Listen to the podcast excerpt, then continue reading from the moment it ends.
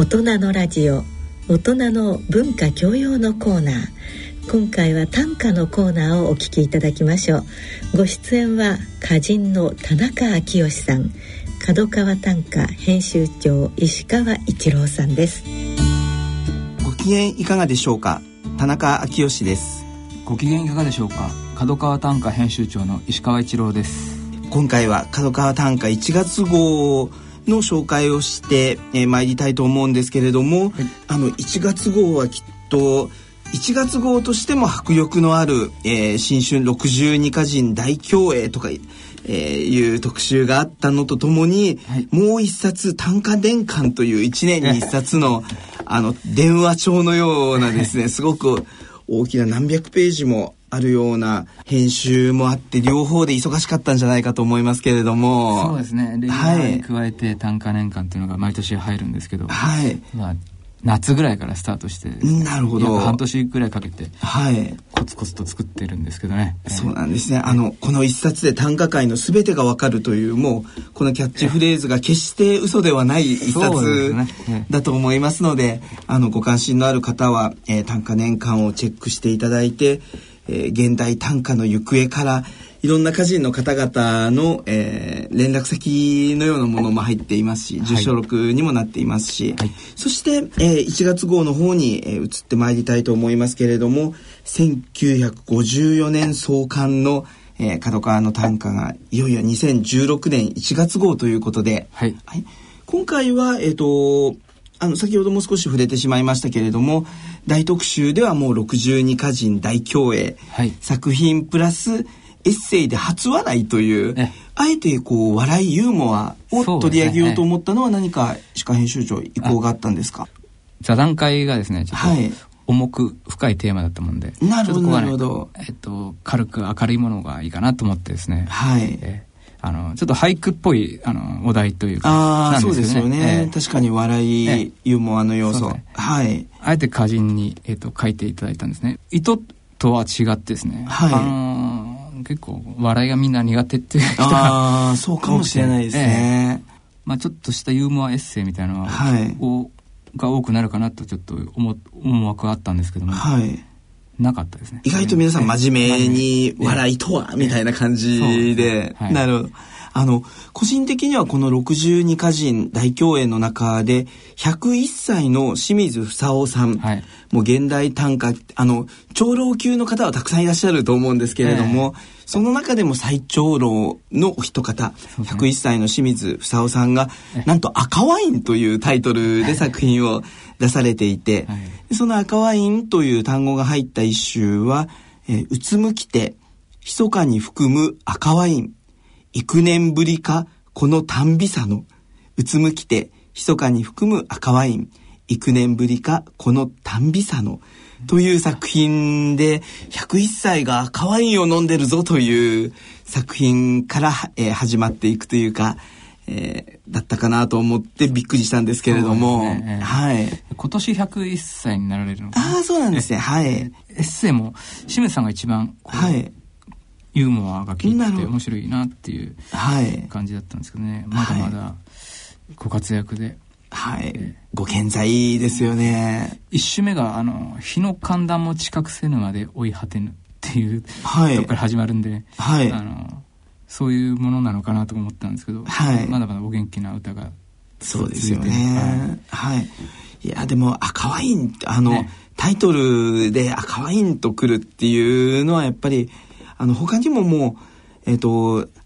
日本国民の戦後を詠んだ歌とかもこう一年の中である中で、でもあえて赤ワインというところの勝負の仕方が面白いなと思って、ね、びっくりしたんですけれども、はい、あとはもう皆さんいろんな方々、田原町さんの作品もあったり、はい、著名歌人の作品も並びますので、はい、ぜひチェックしていただけたらと思いますけれども、はい、そしてあと他には、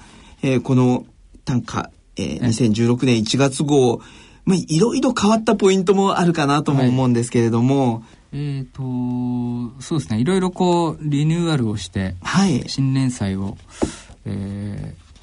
放っているんですけどね、はい、個人的にはこう葛飾北斎とかですね、ああいう俳人としてのイメージじゃない人たちが残した俳句。なるほど、はい、例えば富士山でも八の字の、踏ん張り強し夏の富士という句があって、富士山を八の字のあれは踏ん張ってるんだと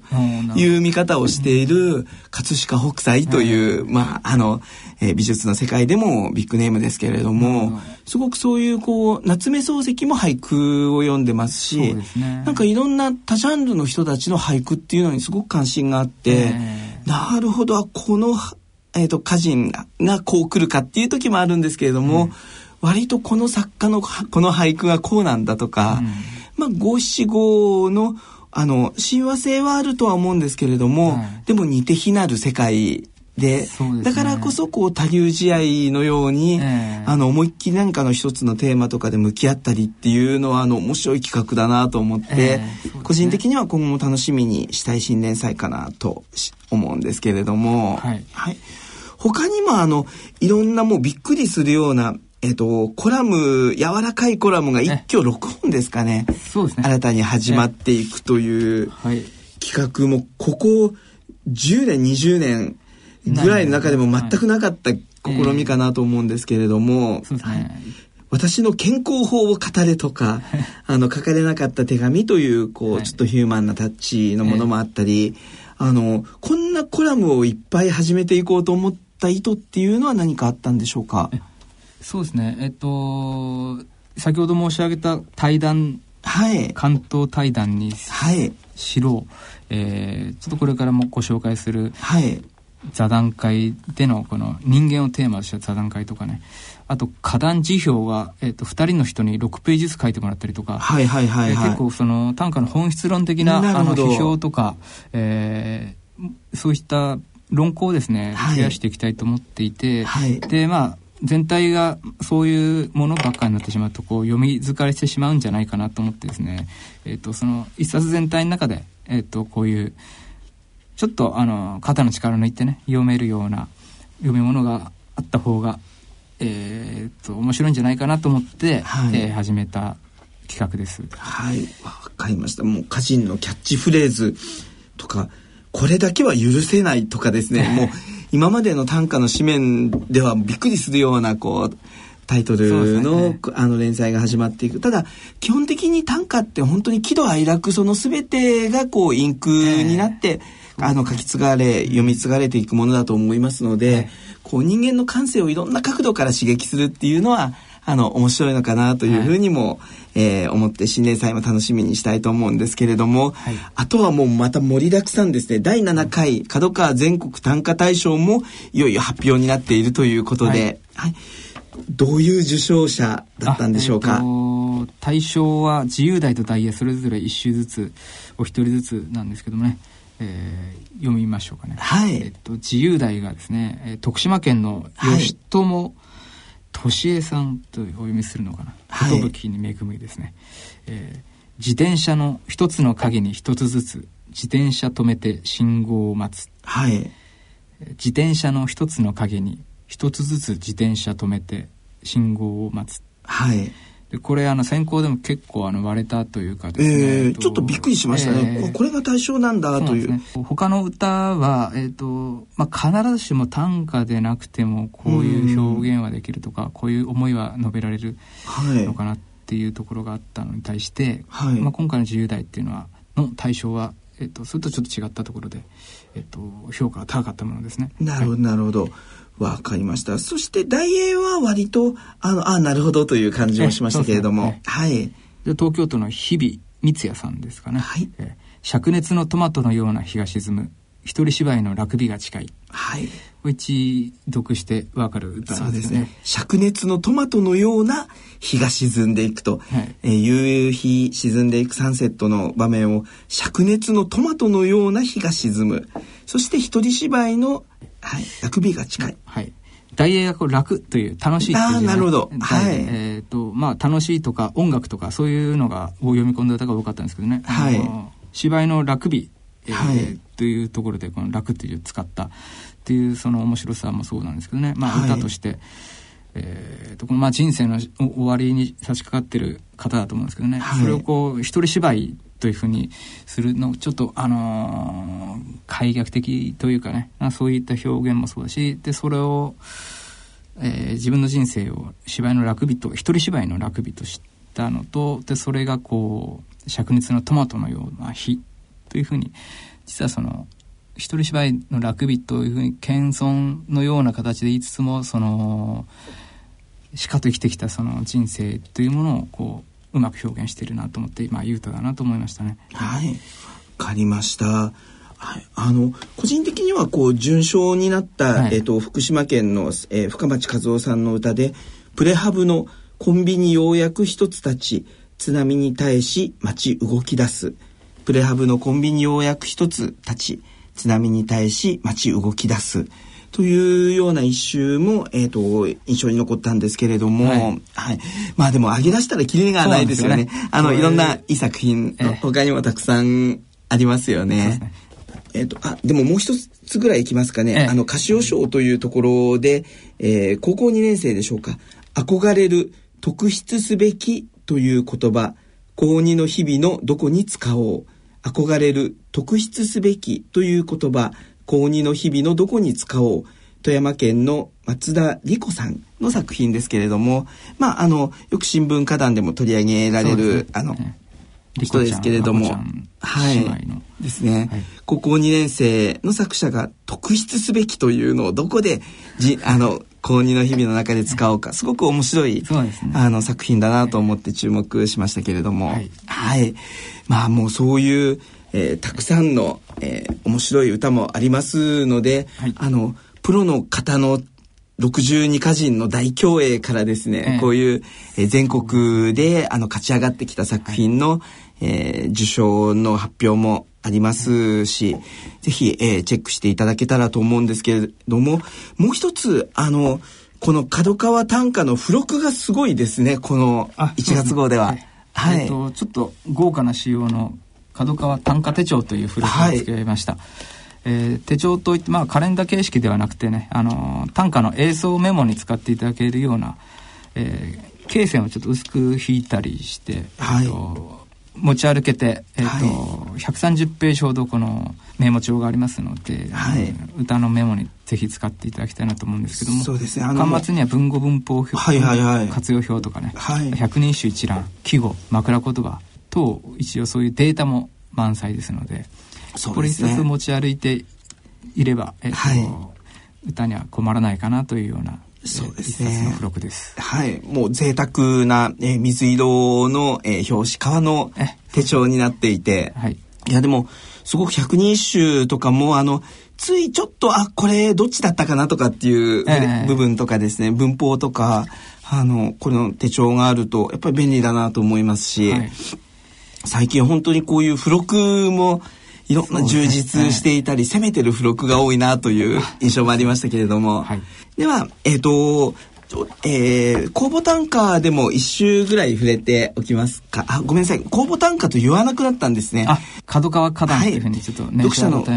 方の投稿を、今まで公募短歌館と言っていたところを、公募館が角川歌壇というふうに変わって、はい、はい、その中で、石川編集長の注目した一首というのはどんな作品でしたでしょうか。はい、楠田辰巳さんの選で、はい、特選で選ばれた歌でですね、はい、岡山県の小橋達也さん、真夜中に赤子が鳴いて猫が鳴く、雑音少し足りぬふるさと、はい、という歌です、はい、すごくもう一読して、雑音少し足りぬふるさとのこう雑音があってこそのふるさと、 そうですね、そこが雑音足りぬっていう感性が面白いなと思いますけれども、そうそうそう、今この目の前で真夜中にアコが鳴いていて猫が鳴いてってわけじゃなくて、はい、まあ、そういうふるさとのでよく聞いていた音っていうかね、風景みたいのを思い出して、まあ多分これ都市の過疎化とかでね、人が少なくなってやけに静かだなと、はい、昔はそういう赤ん坊が泣いたりとかそういう賑やかだった、まあ、そういうのがふるさとだったのになっていうような、はい、ちょっとその考えが込められてると思うんですけどもね、はいはい、すごくたった31文字の中でいろいろ考えさせられる要素がある歌だなと思いましたし、個人的には何名かの選者の方が選んでいた、福島県の吉田信夫さんという作者、宝くじを50枚買えと父の命、103歳は未だ夢ハム、宝くじを50枚買えと父の命、命令の命ですね、はい、103歳は未だ夢ハム、夢を食べると書く夢ハムということで、宝くじを50枚、103歳になっても夢は食べるものなんだ、もう夢は見るものなんだという一種も面白いなと思いましたけれども、はい、やっぱり世代を超えて同じ中でこう大学生たちのバトルも呼びかけもありますし、はい、10代には10代なりの良さがあり、 そうですね、そして100歳超えてからも皆さん直球で勝負していけるというのが、こんなに読者層の年齢の高い雑誌というのもそうそう、はい、ないのかなという気もいたしますけれども、はいはい、そんな中でまた、新春座談会では短歌における人間とは何かという部分に触れて、はいいるものですけれども、ちょっとこれ今月号の、目玉なんですけどもね、はい、ぜひじっくり読んでいただきたいんですけども、はい、馬場明子さんが連載でですね、穂村さんとの対談で、はい、短歌っていうのは人間を差し出すものだっていうふうに言ったんですね、はい、それに対して穂村さんは馬場さんとか、はい、おかいさんとか、はい、そういった人は人間の経験も深いし、はい、人間ができてるので、はい、そういう人間を差し出せるけど、僕なんか普通にコンビニ行って弁当を買って、はいそういう日常しかない、そんな薄っぺらい人間なので、はい、人間を差し出すなんてできないですみたいな発言をしたんですね。で果たしてその馬場さんが言う人間っていうのはそういうことなのかっていう気も生まれまして、でそれを受けていろんなこう新聞も含めてですね、はい、議論が盛んに行われたので、はい、ちょっとそれを一回総括してもらおうってことで、はい、馬場明子さんで当事者の穂村博さんと、あと若手の永井優さんに永田和弘さん、小池光さんという5人に集まってもらって、はい、そのテーマについてじっくり話してもらったので、なるほどぜひこれじっくりお読みいただきたいなというような企画ですね。わかりました。読み応えが、ある特集の内容になっておりますので、ぜひ、チェックしていただけたらと思います、はい、そして、2月号1月25日発売ですけれども、2月号はどんな特集がございますか？はい、2月号はですね、実作特集で、はい、水耕の特集をちょっとやりまして、はい、ちょっとタイトルはいろいろまだ今制作中で揺れてるんですけどね、はい、とっておきの見直し方っていう、はい水耕にいろいろ人それぞれやり方があると思うんですけどね、はい第一線で活躍している歌人が自分の発表した歌、はい、それが生まれたばっかりの水耕を重ねる前の歌っていうのを2つ出してもらって、はい、どういう感じで直していったのかって、その現場をリアルに見せるのと、はい、あと茂吉とか白秋、卓木といった近代歌人も、日記とか、はい、そういうのに水耕跡がいっぱい見られるんですね。でそういうのをこう丹念に追いながら、はい、あの名作はどういうふうな過程を経て、ね、今の名作の形になったのかっていう、はい、リアルな現場を見せるような、特集全21ページとなっております。はい、わかりました。水耕というもうある意味では手の内をそうですね、全部晒してもらいました、はい、オープンにするすごく、まあ、制作秘話のいろんな、秘密や宝がたくさん眠ってるものなんだろうなと思いますけれども、はい、そこが読める、2月号ということで、注目していただけたらと思います、はいそれでは来月のこの時間までさようなら。さようなら。大人の文化教養短歌のコーナーでした。